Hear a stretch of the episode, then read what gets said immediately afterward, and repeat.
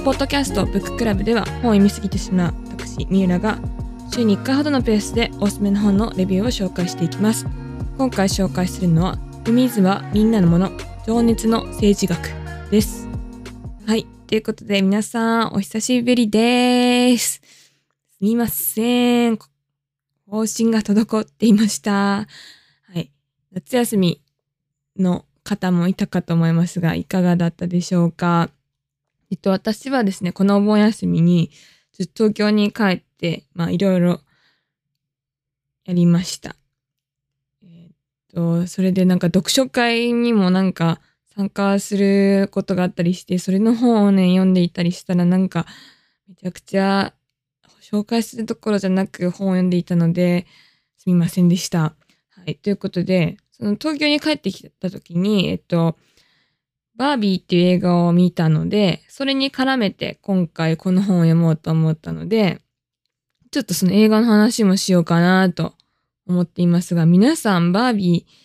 見ましたかね？どうですかね？あの、私が、は、ものすごくこの映画を見たいと思ったわけが最初はなかったんです。子供向けなのかなとかね、最初。あらぬことを考えていたんですが、まあ、結構話題になっているっていうのをだんだん知って、あ、日本で上映されるの楽しみって思っていた頃に、バーベンハイマーっていうね、ハッシュタグバーベンハイマーっていうのが流行ってるっていうのを耳にしてしまいまして、それたまたまあの海外の友人がそう言ってて、これはなんか日本でそういうふうな原子力爆弾の開発者の映画とそのバービーを掛け合わせるって日本じゃ絶対流行らないハッシュタグだなっていうトークをしてたんですが、まあそれがあの本国アメリカの公式 SNS がそのファンアートとかに結構好意的なバーベハイマンのファンアートとかに好意的なリアクションをしていたことから結構問題になって、えー、謝罪に追い込まれるみたいな事態にもなった。っていうことで、結構、あの、悪い意味でも、あの、話題になってしまった映画で、まあ、正直、そういう話題になってしまうような、ら、なんか見に行きたくないなって一瞬思ったんですけれども、やっぱり評判が良かったっていうのを思い、やはり、まあ自分はすごいジェンダーとかに関心が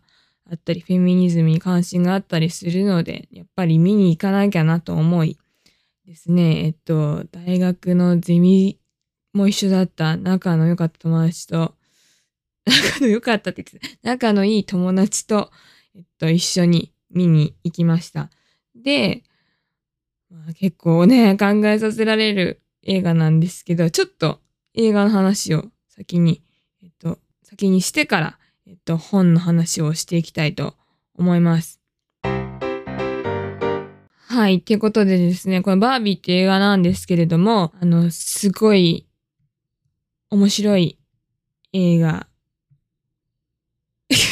それしか言ってないみたいな感じですけど、えっと、どんな映画かっていうと、まあ、バービー人形の映画の話で、えっと、主演はマーゴット・ロビーという、えっと、女性ですね。本当にバービー人形みたいな見た目で映画の中では出てきています。で、えっと、女性監督であるグレタ・ガーウィグが、えっと、監督になっていて、あの、女性監督の作品としては異例の売り上げを本国では興行収入を上げているってことなんですけれども、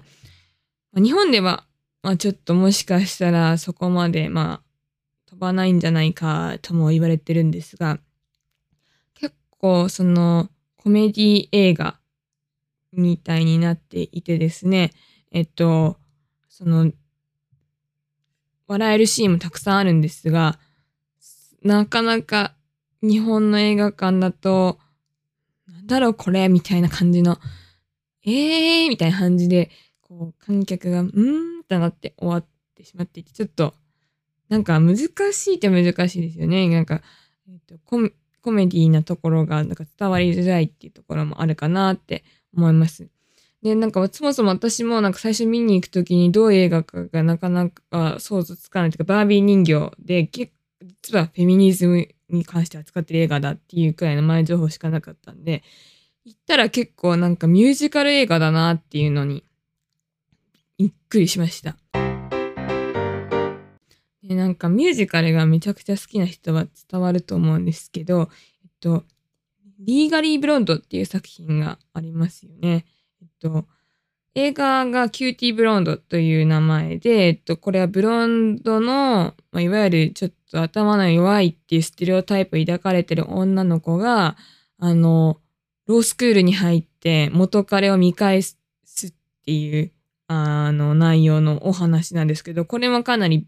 まあ、バービー人形的な、えっと、金髪の女の子はこうであれみたいな、そういう女性のステレオタイプに戦うような話ではあるんですけど、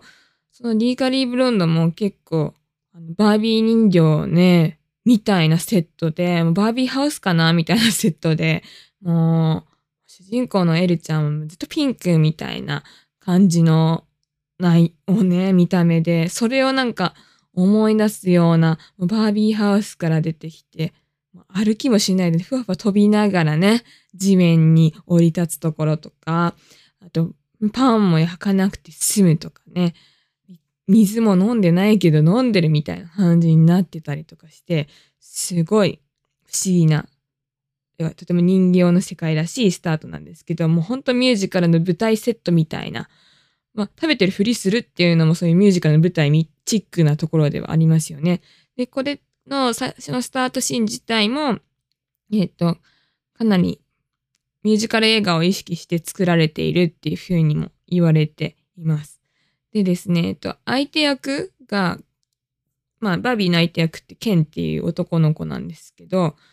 これをですね、あの、アカデミーの賞でもかなりたくさんの賞を取って話題になったララランド、えっと、ジャズシンガーの、ね、男性の主人公役を演じていたライアン・ゴズリングがやってて、なんでライアン・ゴズリングなんだろうなってずっと思ってたわけですね。私は。で、ミュージカルだったからかっていう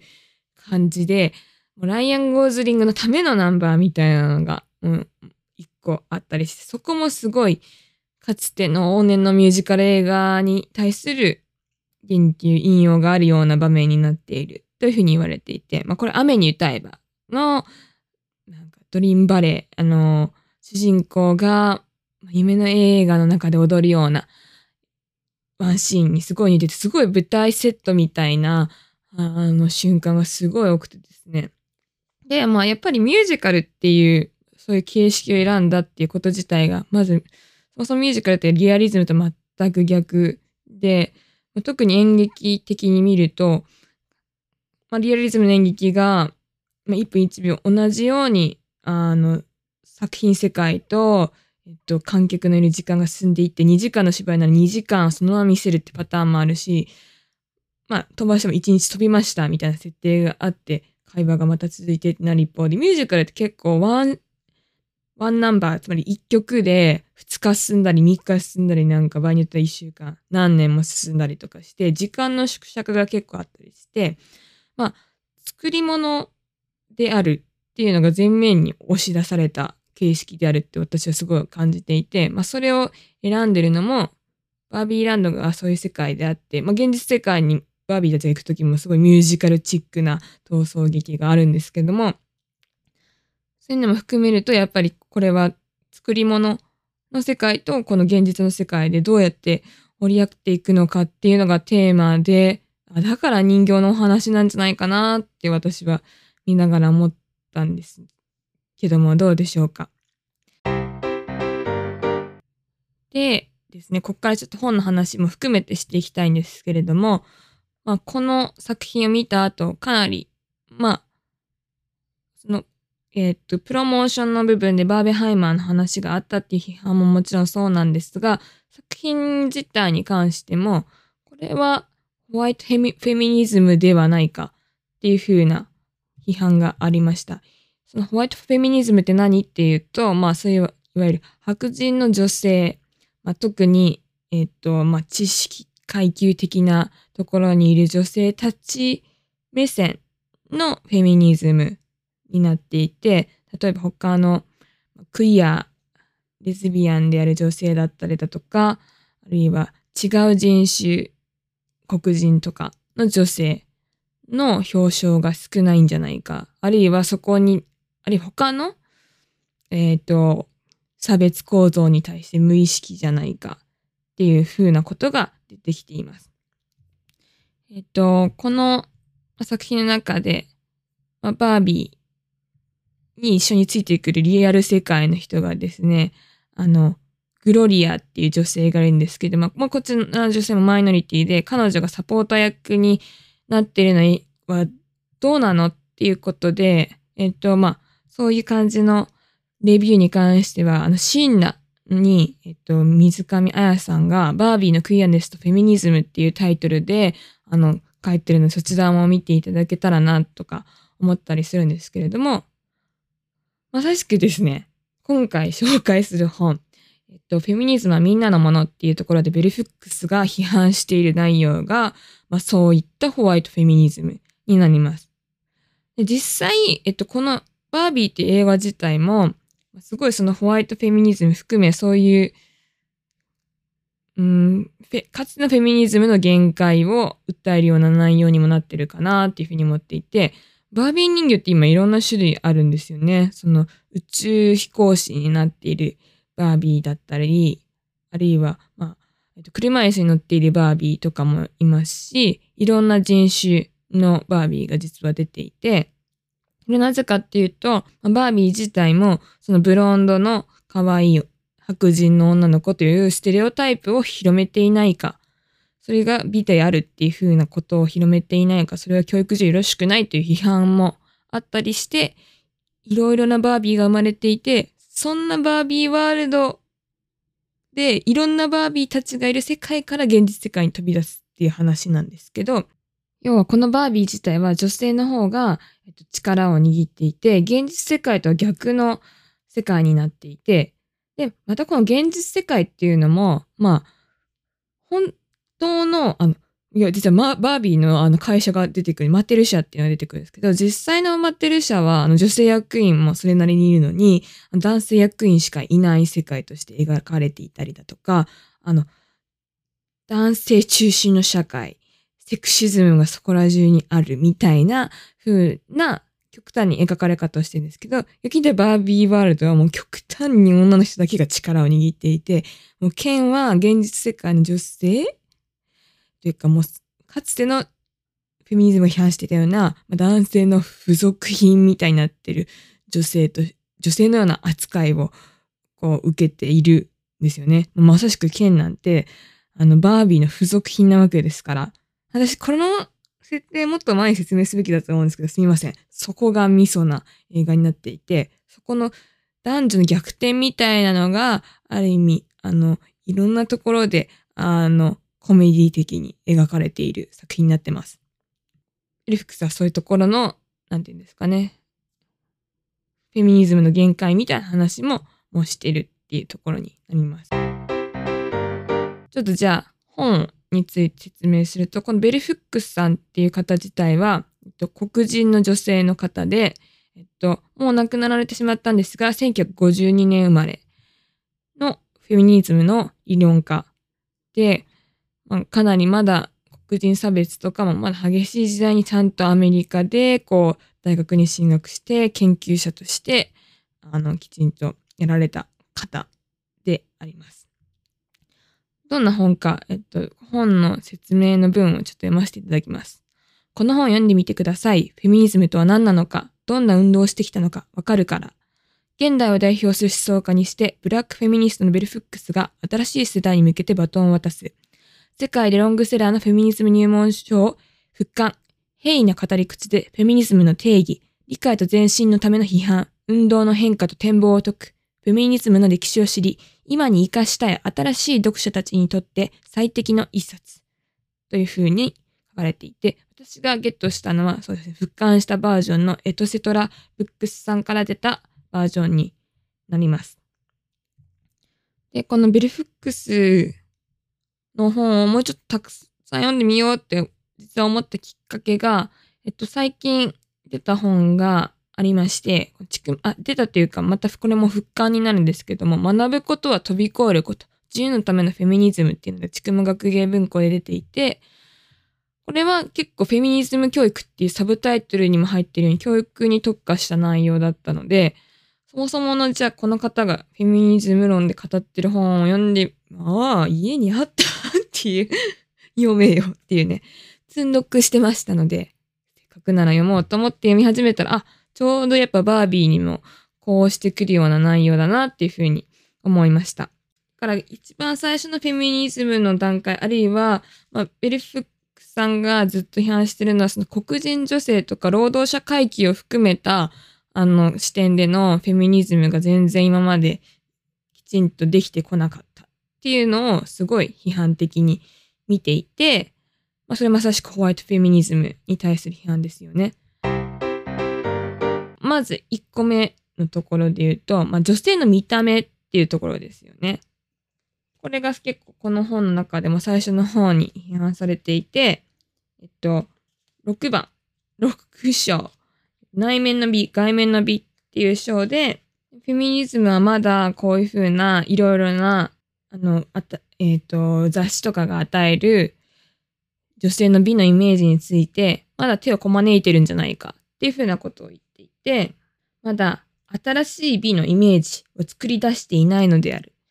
批判はしているけれども、まだ女性の新しい美について話せていないっていう批判をしていたり、これはまさしく、まあ、ある意味バービーのところにも言えるかもしれないです。えっと、主人公のバービー、あの、バービーがめっちゃ出てくるんですね。このバービー映画って。最後のエンドロールが、あのね、商品説明みたいなやつが流れてくるんで、そこも見どころなんですけど、で、見そびれちゃったんですが、全部バービー役で、あの、名前が配されていて、主人公のバービーはマーゴット・ロビーが演じているステレオティピカルなタイプのバービー。ステレオタイプのバービー。って言われていて、やっぱり彼女が一番ね、綺麗なステレオタイプだっていう風に言っていて、まあ、だから故に特徴がないみたいな落ち込んだりもするんですけど、ってなってしまってるからには、まあ、いろいろな問題がありますよね。なかなかそういう新しい美の借り方を言えていないっていうところがあります。で、もう一つ、えっと、バービーに関係してくるのかなって思ったのが、フェミニズムの育児っていう風な章があります。16ページ以降の最後の方に、後半の方ですね、あるんですけれども、どういう子育てをするかっていうのが、パラディカルなフェミニズム運動の中心的テーマでもあった育児っていうことですよね。で、やっぱり、なかなか女の子にどういうものを提供するかっていう話が中心に行われてきていて、男の子の話がなかなかできていなかったよねとか、特にここら辺の後半のところで、暴力の話、DV の話とかも出てくるんですけど、決して男性だけが暴力を振るっているわけではないっていうことをベルフックスは言っていて、まあ、女性も暴力、母親も暴力を振るっているし、あるいはレズビアンのカップルであってもお互い、あの、片方が力を握って片方に対して暴力を振るうということもある。ということも書いてあって、子供は無権利であるっていうふうなことも書いてあって、確かに難しい問題だなっていうふうに、ここでも思わされました。結局、力を持ったものが、その、権力を握れる過不調性であったり、あるいは、好戦的な態度であったり、っていう価値観がもうかなりで広まってしまっていて、根付いてしまっているからこそ、そこをラディカルに変えない限りは、女性も結局暴力を振るう側になってしまう。これがもう家庭内というパターンもありますが、他のその知識階級の女性が労働者階級、あるいは白人女性が有色人種の人たちに対してする可能性もあるみたいなことも、そこに無自覚になってしまうのではないかということも書いてあります。まあ、実際今までのその第一波フェミニズムとか最初の方の男性と同じものをって求めるフェミニズムだと、なぜそういうふうにその専業主婦にならなきゃいけなかった私たちは教育を受けてたのに、みたいな言ってる人、ことを言ってる人たちがいるけれども、要はその人たちは労働者階級の女性たちと同じ仕事をしたくない、あるいは賃金が低い労働をしたくない、私たちは教育を受けてるから。まあある意味これってちょっと職業差別で階級的なところがあったりするよね。ってことだったりとか、私たち、あるいは平等な仕事の条件を達成した人は、仕事をやっぱり男性と同じくらい捧げな、時間を捧げなきゃいけなくて、その分家庭の仕事っていうのが、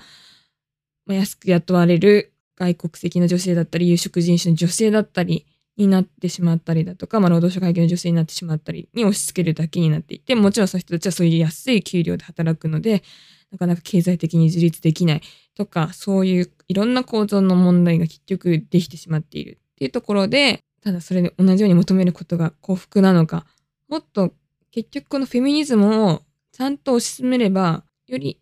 広く男性にも女性にも、ラルカレルに変えることを決意すれば、世の中が変わるんじゃないかっていうのがある意味、このベルフックスが訴えたいことじゃないかなというふうに思います。なので、フェミニズム、まさしくみんなのもの。フェミニズム is for everybody っていうふうに書いてありますが、そういうふうな感じを思わせる一冊かなと思います。でですね、まあ、この続きでまた読んでみたいなと思ってるのが先ほども言った、まあ、フェミニズム教育に関する本ですね。学ぶことは飛び越えることを読みたいなっていうふうにも思ってますし、女性が働くっていうことに関して言うと、えっと、私は今自由なの。男女平等世界一の国、ノルウェーが直面した現実っていうことで、ジェンダーギャップを埋めた先にどういうことがあるかっていうことを書いて。仕事と家庭の両立がなかなか難しいジェンダー先進国とされるノルウェーであっても、そこに住む女性たちは幸福なのかっていうことで、これも私が絶賛積んどくしているので、なんか読みたいなというふうに思っています。だらだら喋ってしまうので、そろそろパッとまとめようかなっていうふうに 今日は思っていますが、そうですね。なので、あの、バービーはすごい面白い、バービーはすごい面白い映画だったんですけど、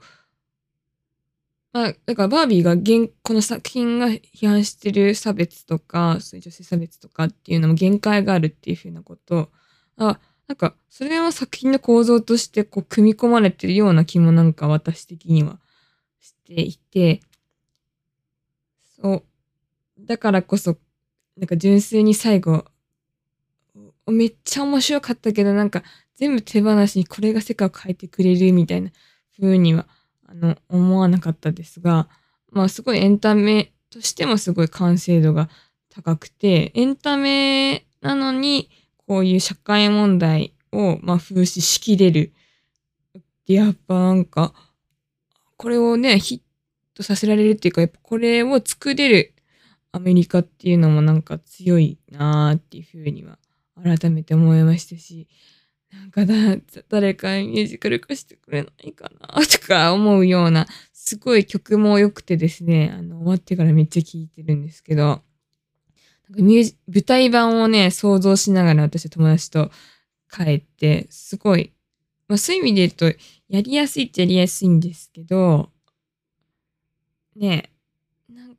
映画だからこそこの作り物感が楽しかったところもあるのかなって思ったりして、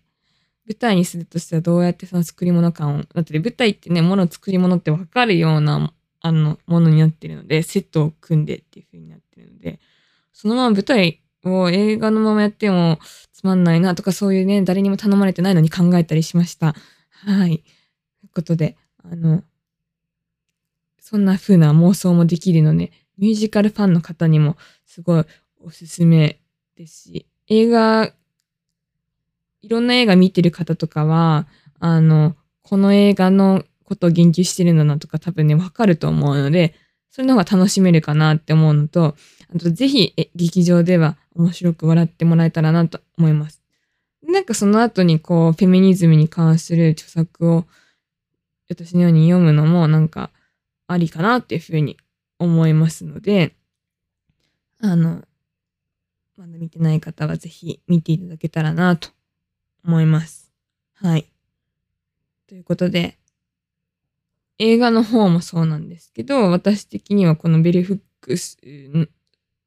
の著作をこの半年は結構触れる機会が多かったので、改めて、うーん、まあ、なんか、ね、やっぱ自分フェミニストですって、あんまり言いたくない、そうかみたいなところもあるんですが、あのね、ぜひ読んでいきたいなっていうふうに、改めて自分の興味関心はそこにあるかなって思ったので、読んでいこうかなというふうに思いました。はい。ということで、今回は以上になります。今回紹介した本は、フェミニズムはみんなのもの、情熱の政治学でした。次回もお楽しみに。